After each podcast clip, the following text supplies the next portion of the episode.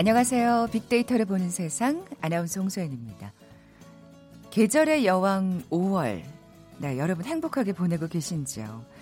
요즘 날씨 정말 눈이 부시도록 아름답잖아요. 근데 이런 화창한 날씨에 오히려 우울하다, 외롭다 이런 분들도 계시더라고요. 이유는 다른 사람들은 모두 다 행복한 것 같다는 그러니까 나만 빼고 이런 불안함이 원인 중의 하나라고 합니다.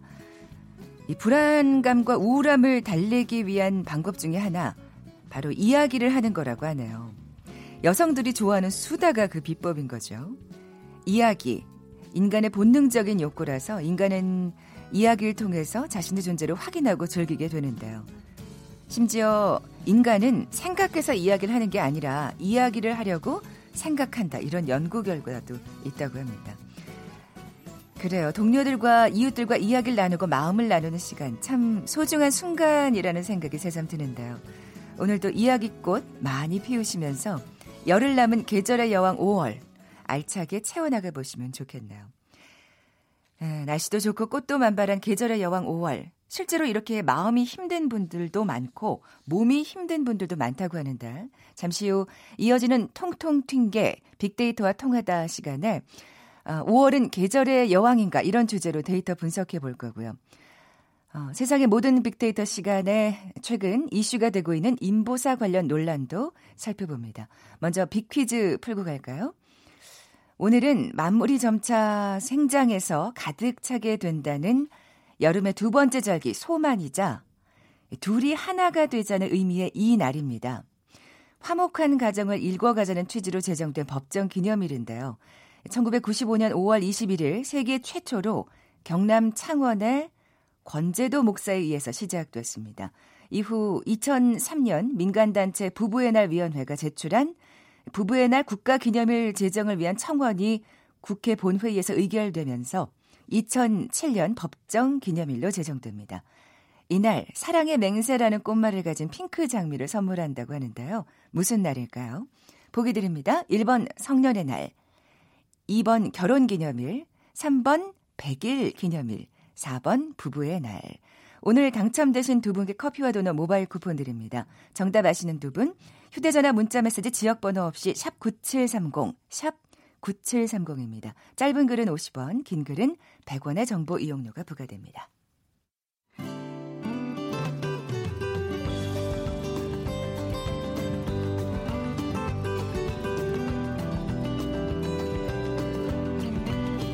연관 검색어 속에 진실이 있다.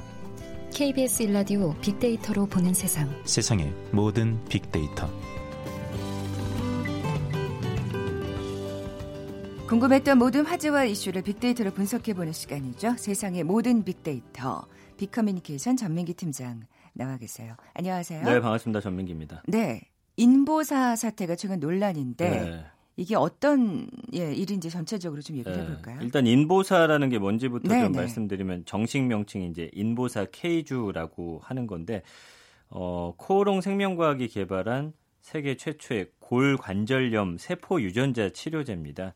그러니까 뭐냐면은 그 인간의 정상 연골 세포하고 같은 세포를 무릎에다가 이제 주사해서 골관절염 치료하는 거죠.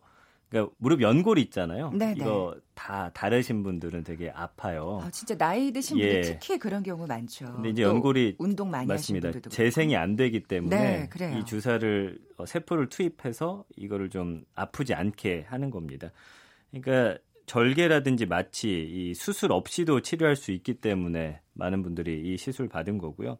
한 번 받으면 이제 퇴행성 관절염 통증이 한 2년 정도 완화해 준다. 뭐 이렇게 알려져 있고 근데 이제 비쌉니다. 한 번 맞는데 700만 원 정도 하니까 양쪽을 다 맞는다 치면 이제 1000만 원이 넘어가는 거죠. 어, 그렇군요. 예. 근데 문제가 뭐냐면 이 인보사에 두 개를 맞거든요. 1액, 2액이라고 해 갖고. 네네. 첫 번째는 이제 연골 세포인 거고 두 번째 2액에는 이 연골 세포가 증식해 가지고 음. 뭐 여기 자라나게끔 만드는 네. 건데 그 자리에 그렇다면은 연골 세포가 있어야 되는데 신장 세포가 발견이 된 겁니다. 그러다 보니까 식약처에서 이 판매를 올해 3월 말에 중지시켰고요. 네. 약을 만든 코오롱은 이거 식약처에서 허가 받을 때 2017년인데 이런 사실을 전혀 몰랐다고 지금 주장하고 있어서 어. 논란이 되고 있는 거죠. 네, 네. 그러니까 이게 사실은 그 신장 세포라는 게 증식이 굉장히 많이 되기 때문에 인간한테 그러니까 사람한테는 절대 투여하지 말라고 이렇게 의학계는 알려진 세포예요. 그렇군요. 그게 이제 들어가 있다는 겁니다. 그래서 코롱이 거짓말하는 거 아니냐 지금 의심이 커진 상황이고. 네. 우리나라에서만 이게 판매가 되고 있습니다. 그래서 미국에서는 아직도 임상 실험 중이고 음. 이러다 보니까 국내에 지금 한 4천 명 가까이가 이 약을 투여받은 상황인데 이게 어떤 부작용이 있는지 음. 지금 앞으로 어떻게 될지 아무도 모르는 상황인 거예요. 왜냐하면 국내에서 처음으로 네. 사람에게 투여를 했기 때문에 정말 위험한 일이군요. 네, 그분들이 지금 불안감이 굉장히 커져 있는 그런 상황에서 네. 제2의 황우석 사태로 지금 비화가 될 가능성이 있는데 황우석 사태는 그냥 논문 조작인데 음. 이건 실제로 사람들에게 투약을 했기 때문에 그렇죠. 더 위험한 문제일 수도 있습니다. 네.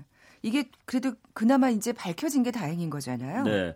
이제 우리나라에서는 3월 말이죠. 식약처가 판매를 중지한다라고 보도자료를 내면서 이제 이게 알려지기 시작했는데 그렇다면 왜 이거를 금지했느냐? 최근 일본 제약사 미쓰비시 다나베 측하고 코오롱이 일본 내 그 라이선스 계약을 두고서 소송을 진행하고 있었는데 네. 이 미쓰시비 측에서 코롱이 이런 사실을 2014년 3월에 인지하고 있으면서도 개발을 진행했다 이렇게 주장한 거예요. 아. 그러면서 이제 문제가 불거진 겁니다. 그렇군요. 아니 그러면 이게 어떻게 식약처에서 허가를 받을 수 있었을까요? 그러니까 네. 이게 국산 제29 신약으로 시판 허가를 받았는데 이때 당시 뭐냐면 이제 바이오 의학 산업을 어, 활성화시키자라고 우리 정부가 이야기를 하면서 이런 것들을 굉장히 밀어줬었어요. 네. 그런데 어 이때 처음에는 두 번 심사를 했는데 처음에는 심사위원 7명 중에 6명 이거 시판해서는 안 된다라고 했다고 합니다. 어. 근데 이후 두 달 지나서는 이게 뒤집어진 거죠. 근데 어쨌든 문제는 뭐냐면 식약처가 코오롱 측에서 제출한 자료만 심사한 걸로 드러났기 때문에 그렇죠. 그러니까 이에게 신장 세포가 있었다는 거를 식약처에서 확인하지 음. 않았다는 지금 얘기가 되는 거잖아요. 그렇죠. 그렇기 예. 때문에 당시 세계 최초 유전자 치료제라는 또 타이틀이 걸린 문제여서 그냥 해준 거 아니냐. 아니면 여러 아이고. 어쨌든 이런 이익 관계가 얽혀 있기 때문에 이렇게 그냥 내준 거 아니냐. 뭐 이런 의심을 거둘 수가 없습니다. 네. 그러니까 어쨌든 지금 그때도 그 허가를 받을 당시에도 연골 세포는 없었다는 게 그럼 이제 확인이 된 건가요? 그렇죠. 네 아예 네. 없었던 거고요. 아이고. 식약처가 이제 인보사 수거해서 이걸 왜 지금 했는지 모르겠어요. 그때 당시 했어야 되는 네. 건데 네. 검사에서 그 성분 중에서 이액이 허가를 받은 연골 세포가 아니라 신장 세포라고 이번에 중간 발표를 통해서 이야기를 했습니다. 네. 이게 아까 말씀드린 대로 이게 신장 세포가 293 유래 세포라고 하는 건데 종양을 발생시키는 특성을 가진 아주 위험한 거예요. 그래서.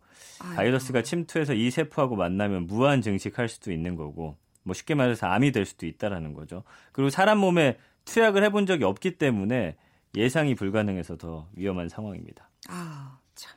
빅데이터 반응 살펴볼까요? 지금 물거, 문제가 불거진 3월 말부터 언급량이 한 4천여 건 정도 되고요. 연관어 1위는 당연히 코오롱입니다. 그리고 네네. 뭐 치료제 세포, 어, 네 번째가 허가인데 식약처가 왜 이걸 허가 내줬는지 많은 분들이 의구심을 갖고 있는 상황이고요.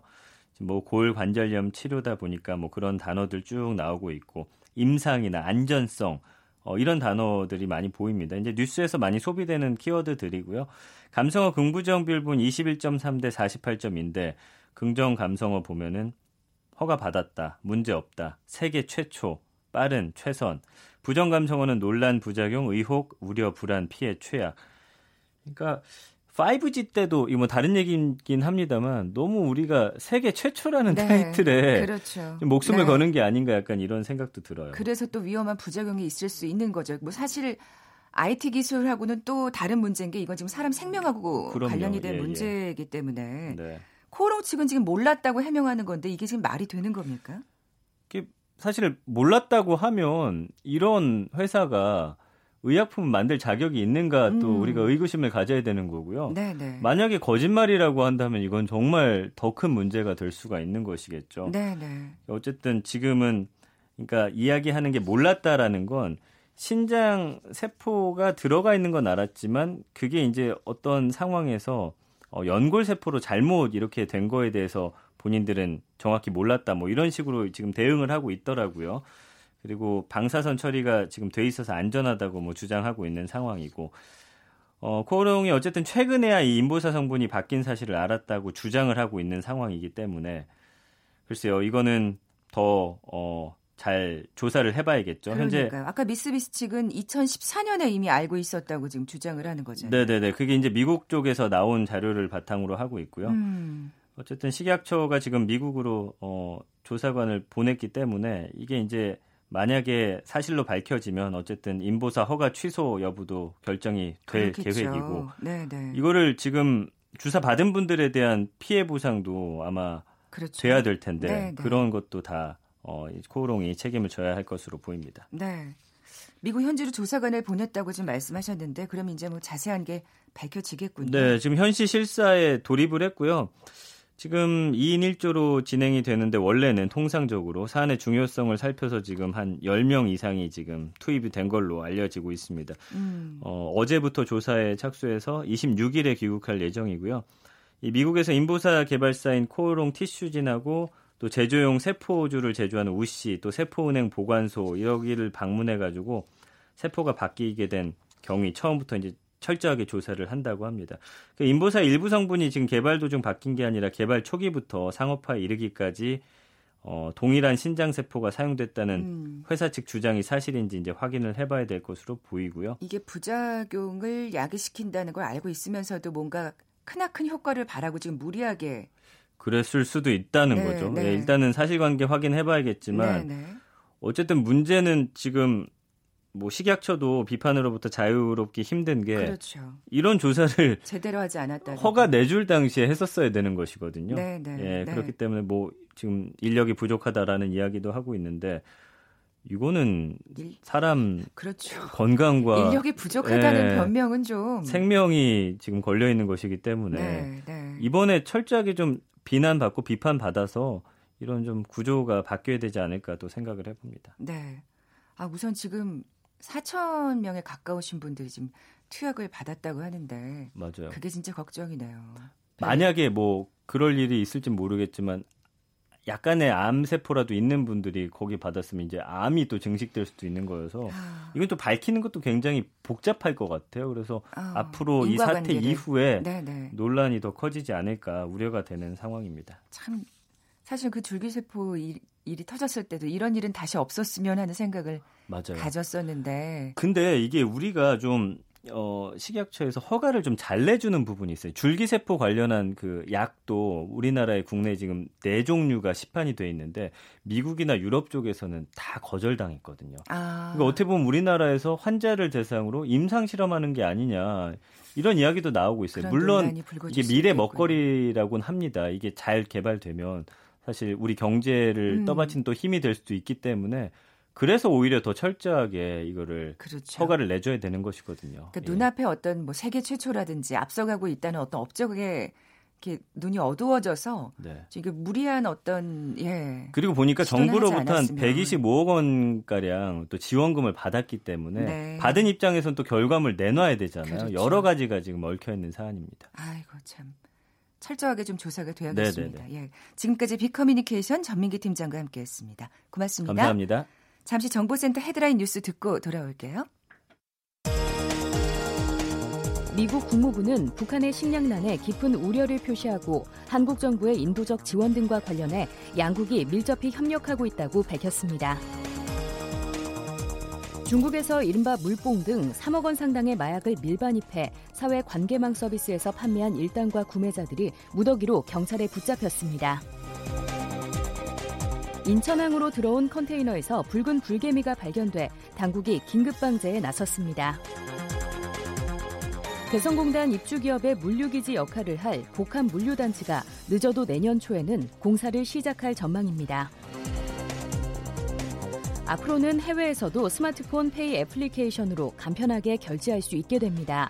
또 여행 후 외국 화폐가 소량 남으면 인터넷으로 환전을 신청해 원화로 역환전하는 것도 가능해집니다. 지금까지 헤드라인 뉴스 조진주였습니다.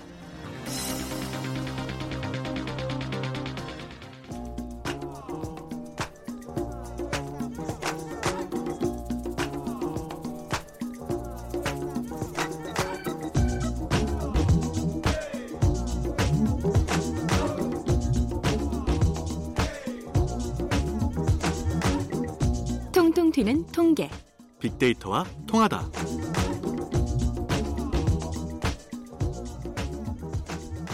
데이터와 차트로 세상을 보는 시간이죠. 통통 튀는 통계 빅데이터와 통하다.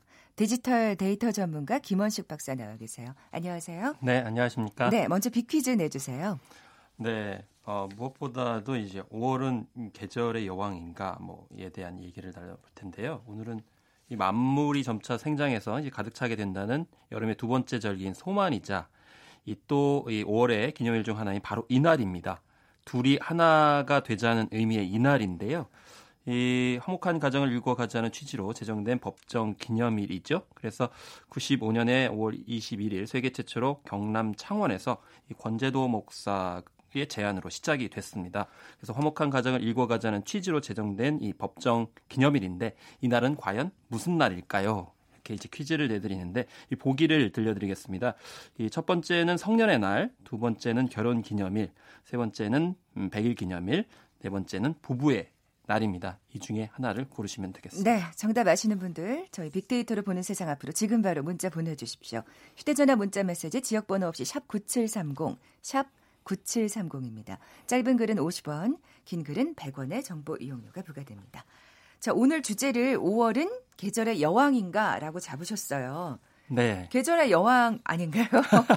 그래서 오늘 예. 참 날씨가 좋습니다. 그러니까 바람이 또 좀 불어서 네. 미세먼지도 없는 것 같고 쾌적하고요. 예. 그래서. 서양에서는 메이퀸이다 이렇게 얘기하고 옛날에 대학가에서는 또 올해 영화를 뽑기도 아, 했었습니다. 맞아요. 그래서 메이퀸이라고 네. 붙였었는데 네. 근데 과연 5월은 정말 좋은 달일까요? 뭐 이런 점들을 좀 제기해 보겠습니다. 근데 워낙 또 일이 많아서 네. 사실 행사도 많고 이래 가지고 돈이 또 많이 나가는 달이긴 합니다. 사실은. 그래서 5월에 지원이가 좀 얄팍해지는. 예, 마음이 마음 편히 쉴 수 없는 계절이다 이렇게 얘기를 하는데 아. 사실 휴일이 많다 보면 아이들과 남편이 집에 있어가지고 어, 엄마들이 예, 아내들이 좀 해야 될 일이 많고요. 네. 또 사실 대체 휴일까지 있었죠. 그래서 대체 휴일에 일하시는 또 워킹맘 같은 경우에는 이 어린이집이 또 쉬는 경우가 있어가지고 아이 그렇죠. 맡길 때가 뭐 마땅치 않아서 대체 휴일은 더 이상 없었으면 좋겠다. 그래서 부처님 오시는 날이 대체 휴일이 아니길 다행이다 이렇게 얘기를 아, 했는데 맞아요. 어쨌든 네. 가정에 일이 많기 때문에 뭐 친정 시댁 다 챙겨야 될 그런 측면들은 또 많이 있지 않습니까? 네, 네. 그리고 말씀하신 대로 이 경조사비가 많이 나가는데 취업 포털에 이제 조사를 보니까 이 한 달 평균 경조사비가 한 12만 원 정도, 한 13만 원 나가는데 결혼 시즌 5월에는 한 16만 원 정도 이렇게 아, 나간다고 해요. 예, 예. 그래서 뭐 어버이날 27만 원, 어린이날 13만 원 이렇게 쭉쭉 나가는데 이 최대 한 달에 70만 원 가까이 각종 명목으로 지출이 돼서 직장인의 통장은 텅장이다 이렇게 얘기를 하는데요. 아. 그래서 5월 May와 공포 phobia를 합성해서 May phobia 아니냐. 그래서 뿌듯한 아. 마음도 크지만 네, 텅빈 네. 지갑에 쓰라림도 있다라고 합니다. 그렇군요. 5월의 실상이 사실 좀 예, 경제적으로는 그렇다는 얘기이고요. 네. 근데 그 신체 질병이 있는 분들이 봄철에 네. 좋지 않은 마음을 갖게 될 확률이 높다는 얘기는 어떤 그래서 이제 만성 질환자 같은 경우는 오히려 5월이 힘들 수 있다라는 겁니다. 네. 그래서 우울증 위험이 높고요. 그래서 뭐 호르몬 변화, 심리적 스트레스, 상대적 박탈감이 아. 이제 작용을 한다라는 건데 아까 제가 오프닝에서 얘기한 것처럼 나만 빼놓고 다 행복한 것 같은 그런 느낌. 그런데 네네. 이제 네. 만성 질환자 같은 경우는 지금 현재 미래보다는 지금 시련이 더 커 보이기 음. 때문인데 우울증이 더 겹칠 수 있다는 거죠.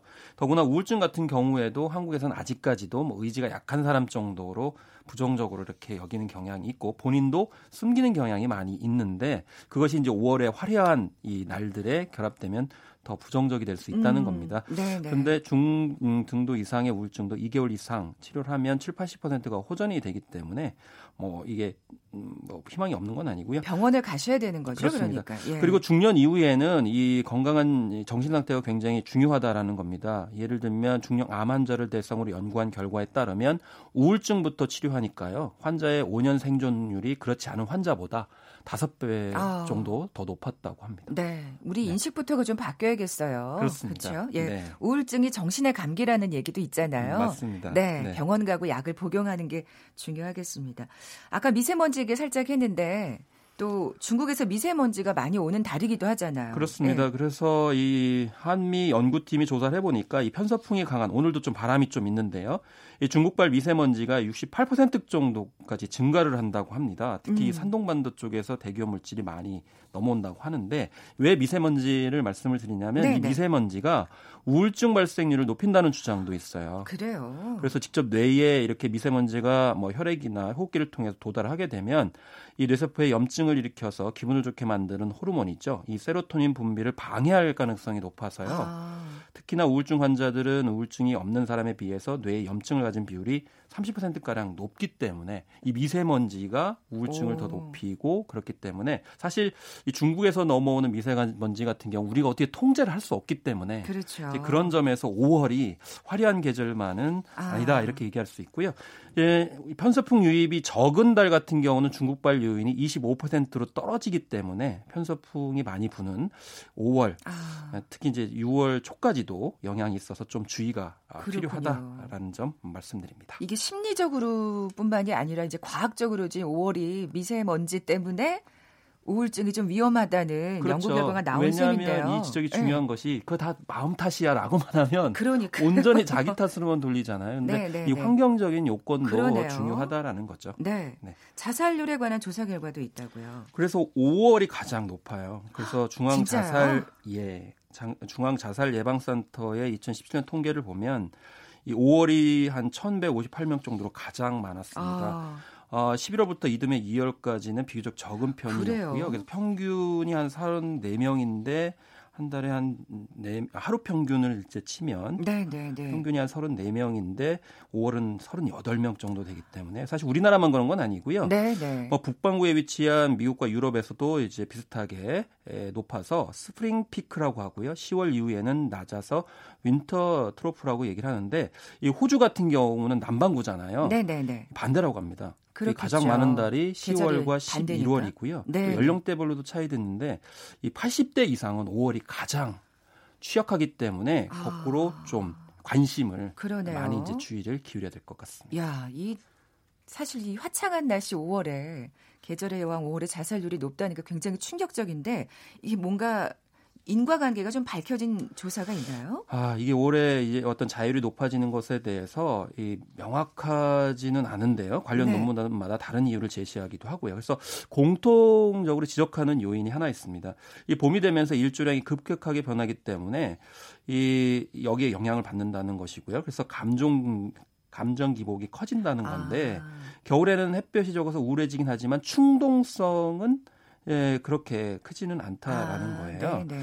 그런데 다만 이 우리나라의 자살률은 10만 명당 자살수가 2017년에 24.3이었는데 2011년 31.7명 이후로 점차 낮아지고는 있습니다. 증가하고 있는 건 아닙니다. 네, 다행이네요. 예, 예, 그럼에도 불구하고 아직은 이제 높은데 이런 계절적인 요인에 따라서 좀 주의해야 될 필요성이 여전히 있습니다. 네, 그렇군요. 사실 정말 왠지 겨울에 더 많이 우울해지고 자살률이 높지 않을까 생각했는데 이게 다르군요, 실상. 그렇습니다. 예를 들면 이제 그런 말씀 많이 하잖아요. 겨울에 이제 뭐 기온이 낮고 또 이제 그러다 보면 아, 기분이 좀 이제 일종의 아, 디프레스 된다, 다운된다 네네. 이렇게 얘기를 하게 되는데 사실 햇빛 자체가 문제가 아니고 급작스러운 변화가 아, 오히려 아, 사람한테 안 좋다는 거죠. 네네. 그래서 구체적으로 보면 갑작스런 일조량의 변화가 멜라토닌 조절에 실패를 하는데 이 멜라토닌이 우리 몸의 수면 주기 조절과 생체 리듬 조절의 기능을 맡고 있어서 이 멜라토닌이 이제 균형이 깨지게 네. 되면 수면이나 진정 작용을 이제 이렇게 저 덜하게 해서 우울한 기분이 들게 음. 된다라는 거죠. 그래서 특히나 5월 같은 경우는 조울증 환자의 자살률이 10에서 15% 정도 되기 때문에 이 조울증 같은 경우도 5월에 이게 급격한 네. 어, 햇빛에 따른 그런 기복 때문에 이제 위험해질 수 있기 때문에 이것도 이제 예, 관심을 음. 대상을 되는 거죠. 주변에 그런 환자가 있다 그러면 좀 더 주의를 기울여서 살펴볼 필요가 그렇기 때문에 이게 있겠네요. 그 사람이 문제다라는 식으로 하는 게 아니고 네네. 앞서서 미세먼지 말씀드렸지만 빛의 영향, 이 기복 또 특히 어제와 오늘의 또 기온차도 굉장히 네, 크거든요. 그렇죠. 이런 점들을 헤아려 가지고 우리가 환경의 변화를 봐야 된다는 말씀입니다. 그러네요. 우리 진짜 인식의 인식이 좀 바뀌어야겠다는 생각을 좀 다시금 하게 네, 데이터에 따른 인식 필요합니다. 네. 네네. 기온이 섭씨 1도 상승할 때마다 자살률이 높아진다는 또 새로운 연구 결과가 그렇습니다. 있다고요. 이것이 이제 어, 미국의 스탠퍼드 대학교 연구팀이 밝힌 건데요. 미국과 멕시코에서 한 68년부터 2004년까지, 1990년부터 2010년까지 미국의 85만 명, 아, 멕시코의 61만 명을 조사를 해보니까요. 월 평균 기온이 섭씨 1도 올라갈 때마다 자살률이 0.68에서 어, 같은 조건에서 멕시코는 2.1%까지 아, 예. 올라갔습니다. 그러니까 네. 미국 한 0.68 정도 올라간 거죠. 특히나 이 뭐 트윗 6억 2천 개를 조사해 보니까 월 평균 기온이 1도 올라갈 때마다 어떤 부정적인 단어를 썼는가를 분석을 해봤어요. 네네. 네. 그랬더니 우울하다, 외롭다, 자살 이런 단어들이 0.36에서 0.79 더 많이 언급됐다고 합니다. 그래서 연구진이 결론 내리기를 미국과 캐나다에서 이 기후 변화가 있게 되면 어, 극단적인 선택이 9천에서 4만 건 정도 발생할 수 있다라고 경고를 하면서 이것은 실업률이 1% 올라갈 때마다 일어나는 극단적인 선택보다도 오히려 높은 수치다 이렇게 얘기를 하고 있기 때문에 네네. 네. 이 기후 변화도 이제 신경을 써야 되고 특히 5월 같은 경우는 막 기온이 올라가는 어, 그런 또 그렇죠. 달이기도 하죠. 그렇죠. 이제 이런 예. 기온도 영향이 있을 수 있다는 예, 잘 알려지지 않은 사실입니다. 그렇군요. 그 사실 그 집 실업률 얘기도 하셨지만 이렇게 뭔가 가족한테 안 좋은 일이 있을 때 이게 동반 자살 사실 이거는 살해라고도 볼 수 있는데 어린 아이들까지 그 억지로 사실은 같이 희생을 하는 거니까요. 그렇습니다. 사실 가정의 달의 역설이라고 할 만큼 어두운 사건들이 참 많이 일어나고 있는데 그렇죠. 예. 그래서 이것을 요즘에 동반 자살이 아니고 살해라고 표현을 하게 네, 되는데 네, 이게 네. 오히려 가족주의 역설이라는 거죠. 왜냐하면 가정의 달이면 뭔가 행복해야 되고 뭔가 많이 해줘야 되는데 나는 그렇지 않고 음, 음. 이렇기 때문에 결과적으로는 부모가 아이에 대해서 책임을 져야 된다는 관점에서 부모 없이 살게 되면 얼마나 불행할까 싶어서 이 극단적인 생각, 선택을 예, 하는 예. 건데 네, 네. 이건 그렇지 않다라는 것이고요. 음, 음. 또 40, 50대 중장년층이 극단적인 선택을 하고 한 40% 정도의 이 비율을 차지하게 되는데 자녀 교육이라든지 부모 부양이라든지 이에 따른 다가오는 은퇴에 대한 압박이 크다 보니까 결국 극단적인 선택을 한다는 거예요. 그래서 네. 너무 모든 걸 다 자기가 책임을 지려고 하는 가정의 달이다 보면 오히려 더 우울해지고 상대적인 어떤 박탈감, 을 느낄 수 있기 때문에 네. 이런 좀 느슨한 가족주의 이런 것들도 좀 생각을 해봐야 되겠습니다. 네, 정말 그건 그릇된 생각이라는 걸 좀 다시 좀 말씀드리고 싶네요. 네.